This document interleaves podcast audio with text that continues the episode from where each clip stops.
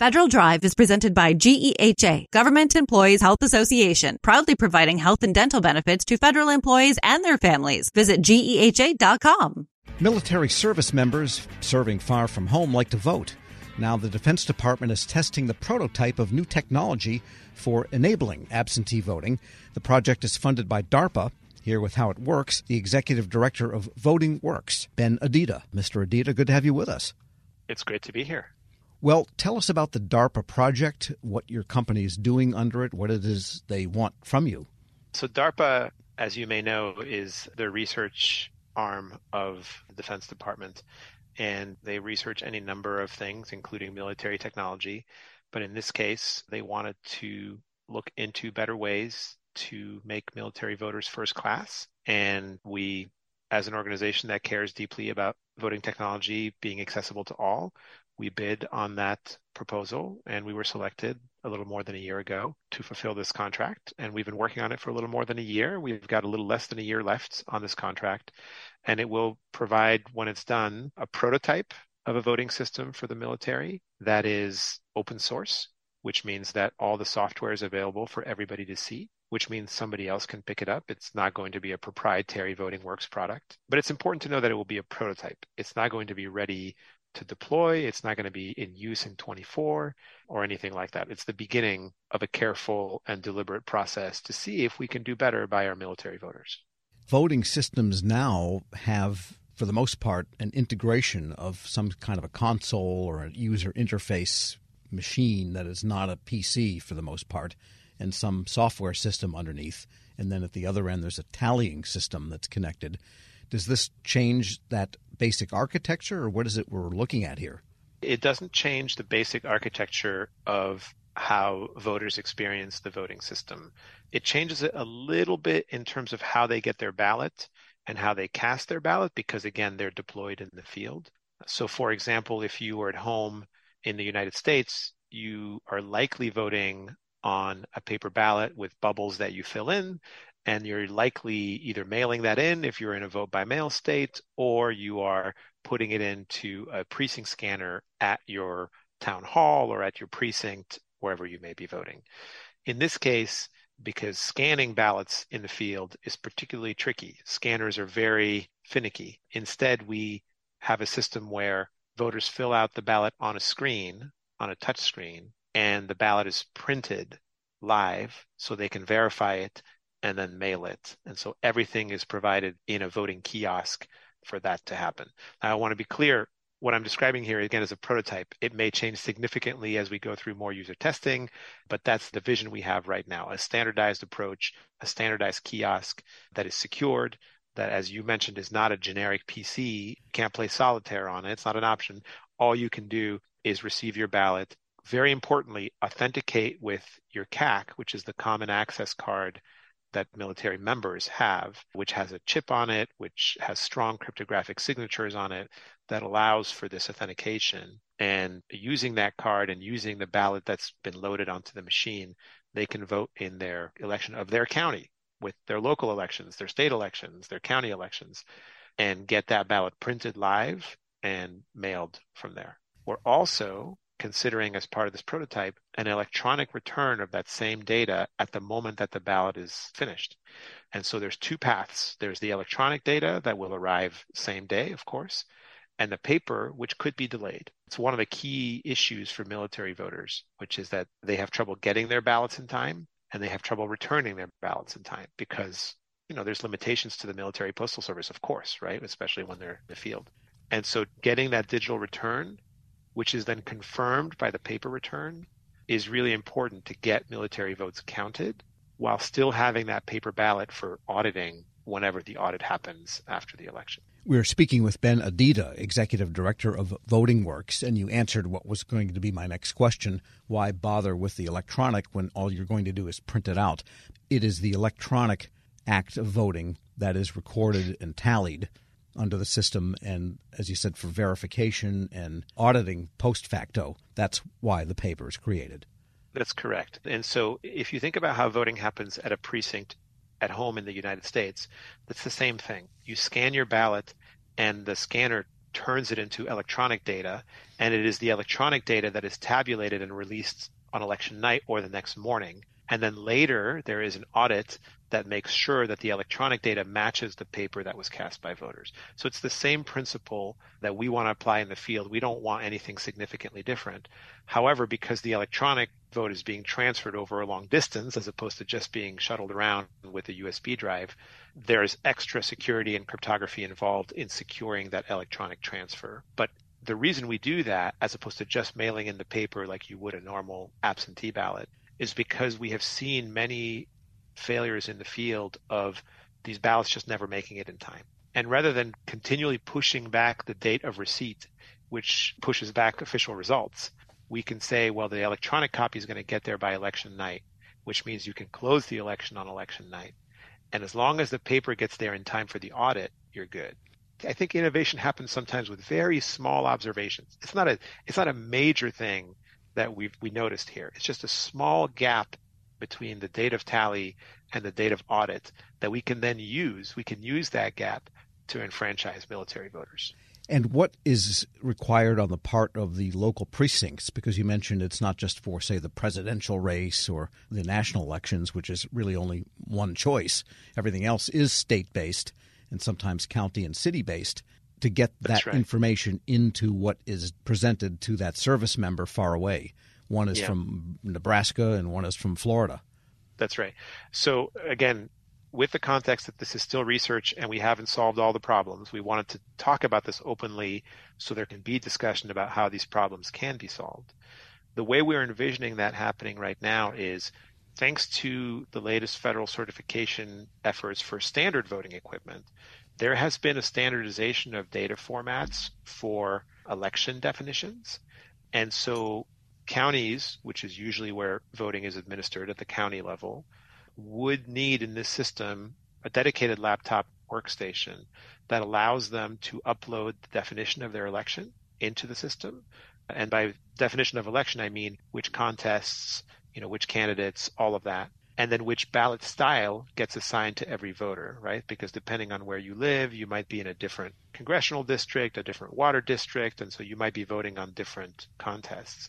And getting all that information in the standard format, then loaded into the voting kiosks so that voters can be presented with exactly the ballot that belongs to them. But there is some need for equipment. It's minimal, but some equipment at the jurisdiction level. And how do you test a system like this? Just hold a mock election and see if it comes out?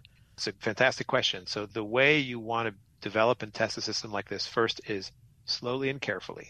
you don't want to change elections too quickly. So, what we've done so far is we've run usability tests on a couple of prototypes, which is, you know, obviously not real elections, just here's a fake election. We've gone to uh, one military location within the U.S. to, to run this usability test. We did a usability test at Fort Knox and we'll be running some more in the next few months as we get feedback and improve the system and, and so on. But all of these are fake. They're not real elections, right? This is just for usability testing.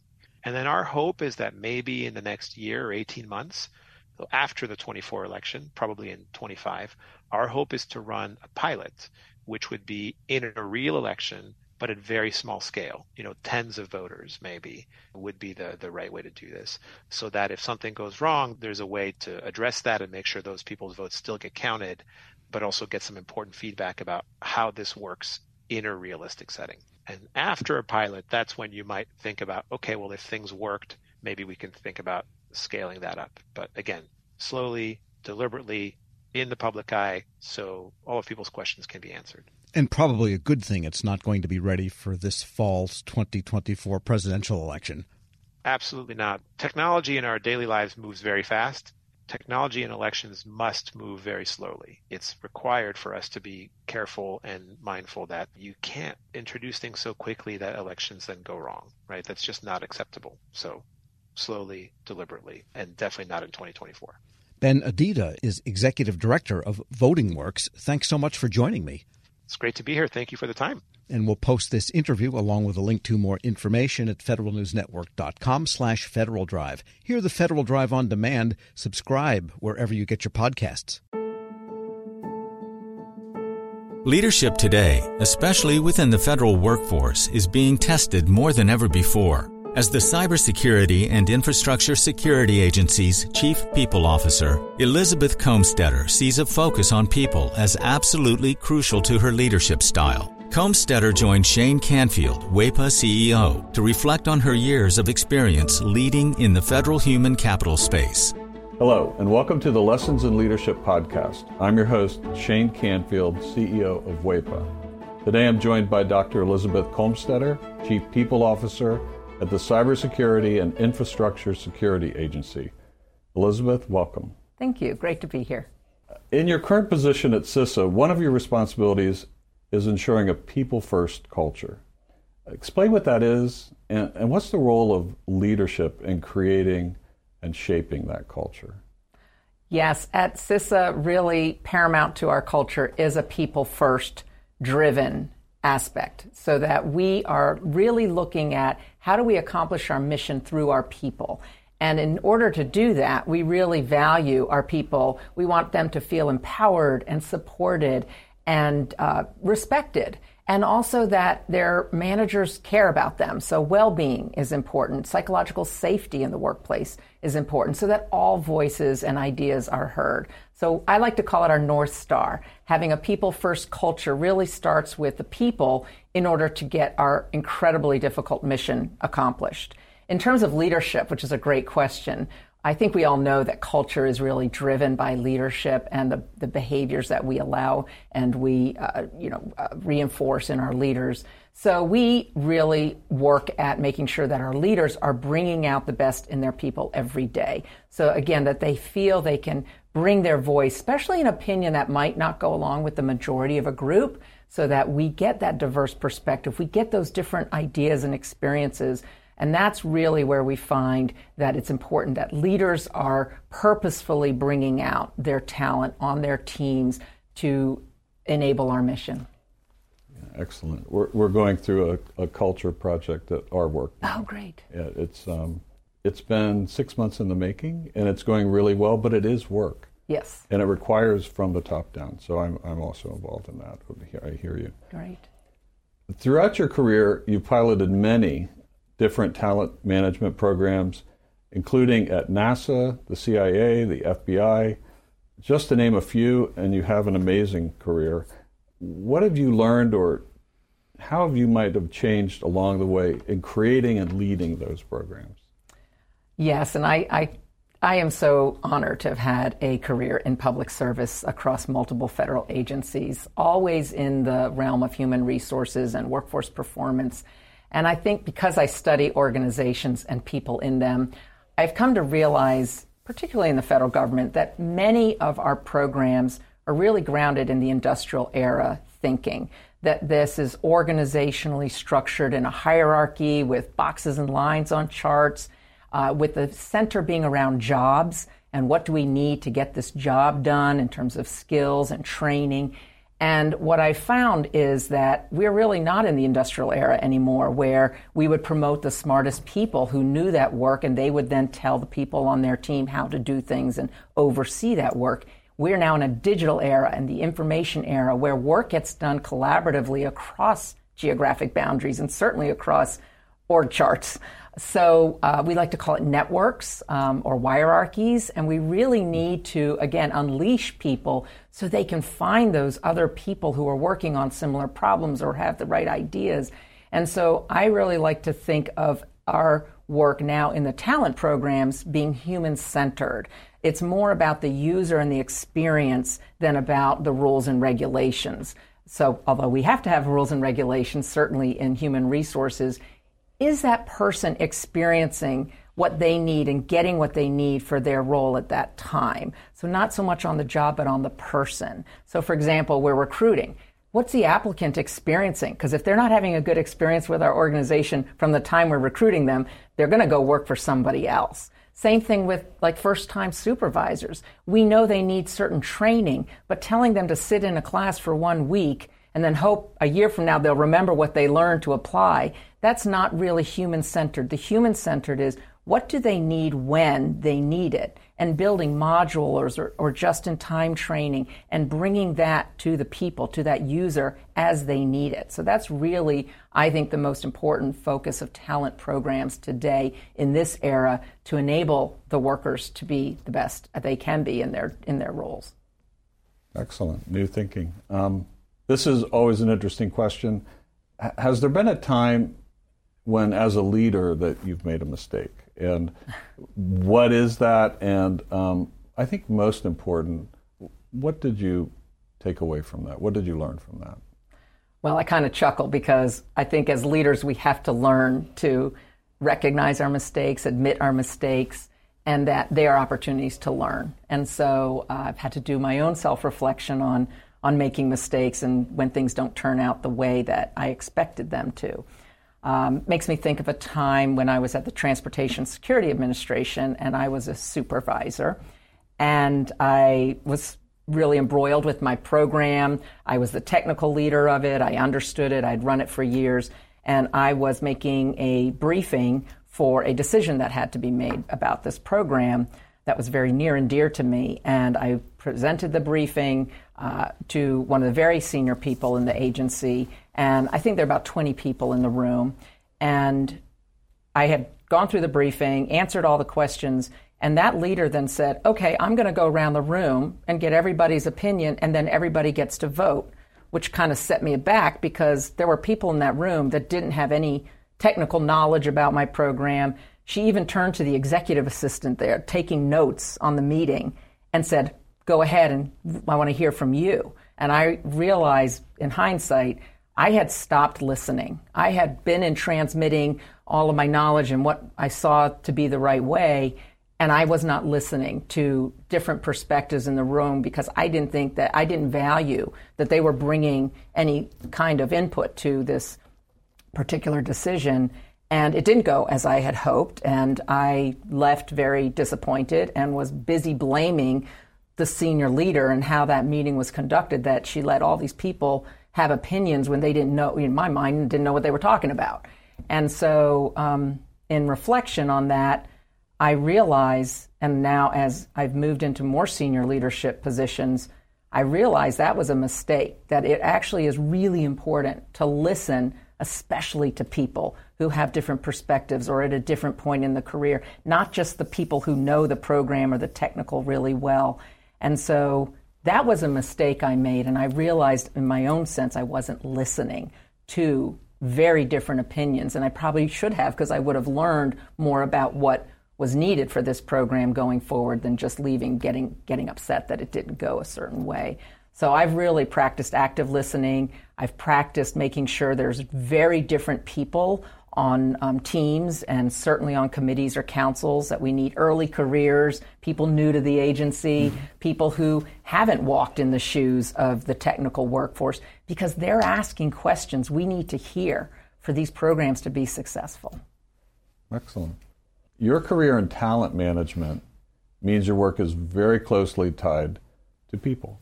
And even your title, Chief People Officer, what does that mean to you to be a leader? In the federal system with that focus.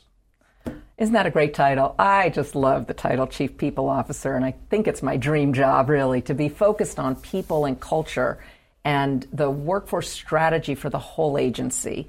And I'm just so excited to be at CISA at this point in time. We're only four years young as an agency, so we're really still creating who we're going to become as an agency and what is our culture and what, kind of people and talent do we need to be sure we have to be successful.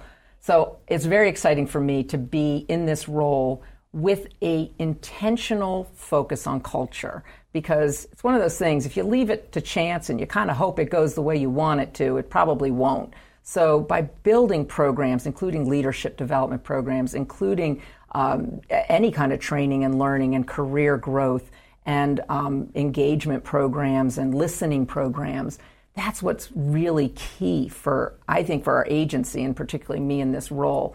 Um, I think in the federal government, we got used to doing annual survey, the Federal Employee Viewpoint Survey that OPM, Office of Personnel Management, runs every year. So we would do a survey and we'd read it and we'd say, oh, this is the opinion of our people. And then we would do action plans and then we'd roll out certain activities that we would hope would, in, would increase engagement. In this era, you can't do once a year and understand what your employees' experiences are, what they need, what's working well, and what needs to improve we need active, uh, ongoing listening programs. So, one of the things we're doing at CISA is having more pulse surveys, having more focus groups and what we call sensing sessions, expecting our leaders to have office hours where anybody can come and just talk about what's going well, what do they need, how, how are things going. Um, because I, we feel like it is an ongoing need to hear from our people. And I think in this role, and over the years of serving, I've also realized there's never a one size fits all. You know, we think certain people need certain things at certain times in their career. There's no one size fits all.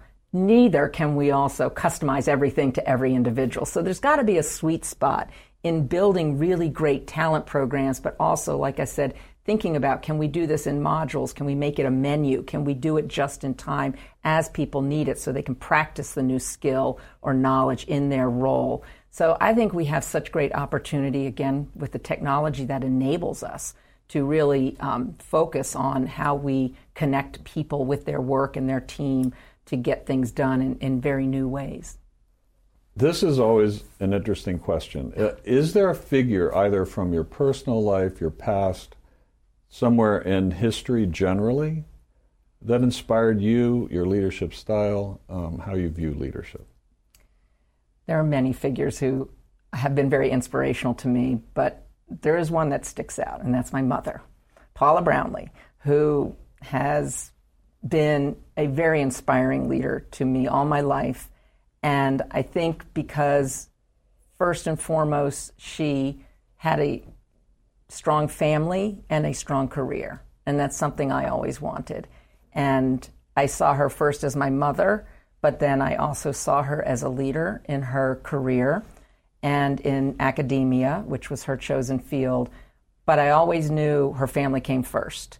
And as I saw how she balanced different family needs with also a, a growing and more and more prominent um, career positions in leadership, that she had to balance that. And I think I learned from her that you can have both. You have to you have to focus on different things through your career um, and through your life, but that you don't have to trade one for the other. Um, I've been married, happily married for 32 years, and I'm a mother of twins who are almost 24 years old. So, and I've had a great career in public service. So I think that having her as a role model has really helped me um, find my own courage, find my own confidence, and find my own voice in how I can prioritize the things that are most important to me so that I can actually balance both family and career. And you're doing it well. You're Thank uh, you. having known you now for seven or eight years yeah. um, and worked alongside you. Uh, your passion is infectious. Thank you. Your uh, intelligence and, and the thoughtfulness with which you approach uh, all of these issues. It's, uh, it's an honor for you to be here, and thank you for your time. Thank you very much. I'm Shane Canfield, CEO at WEPA, and until next time, have a great day. Find the full podcast and future episodes of Lessons in Leadership on the Federal News Network app and anywhere you enjoy your podcasts.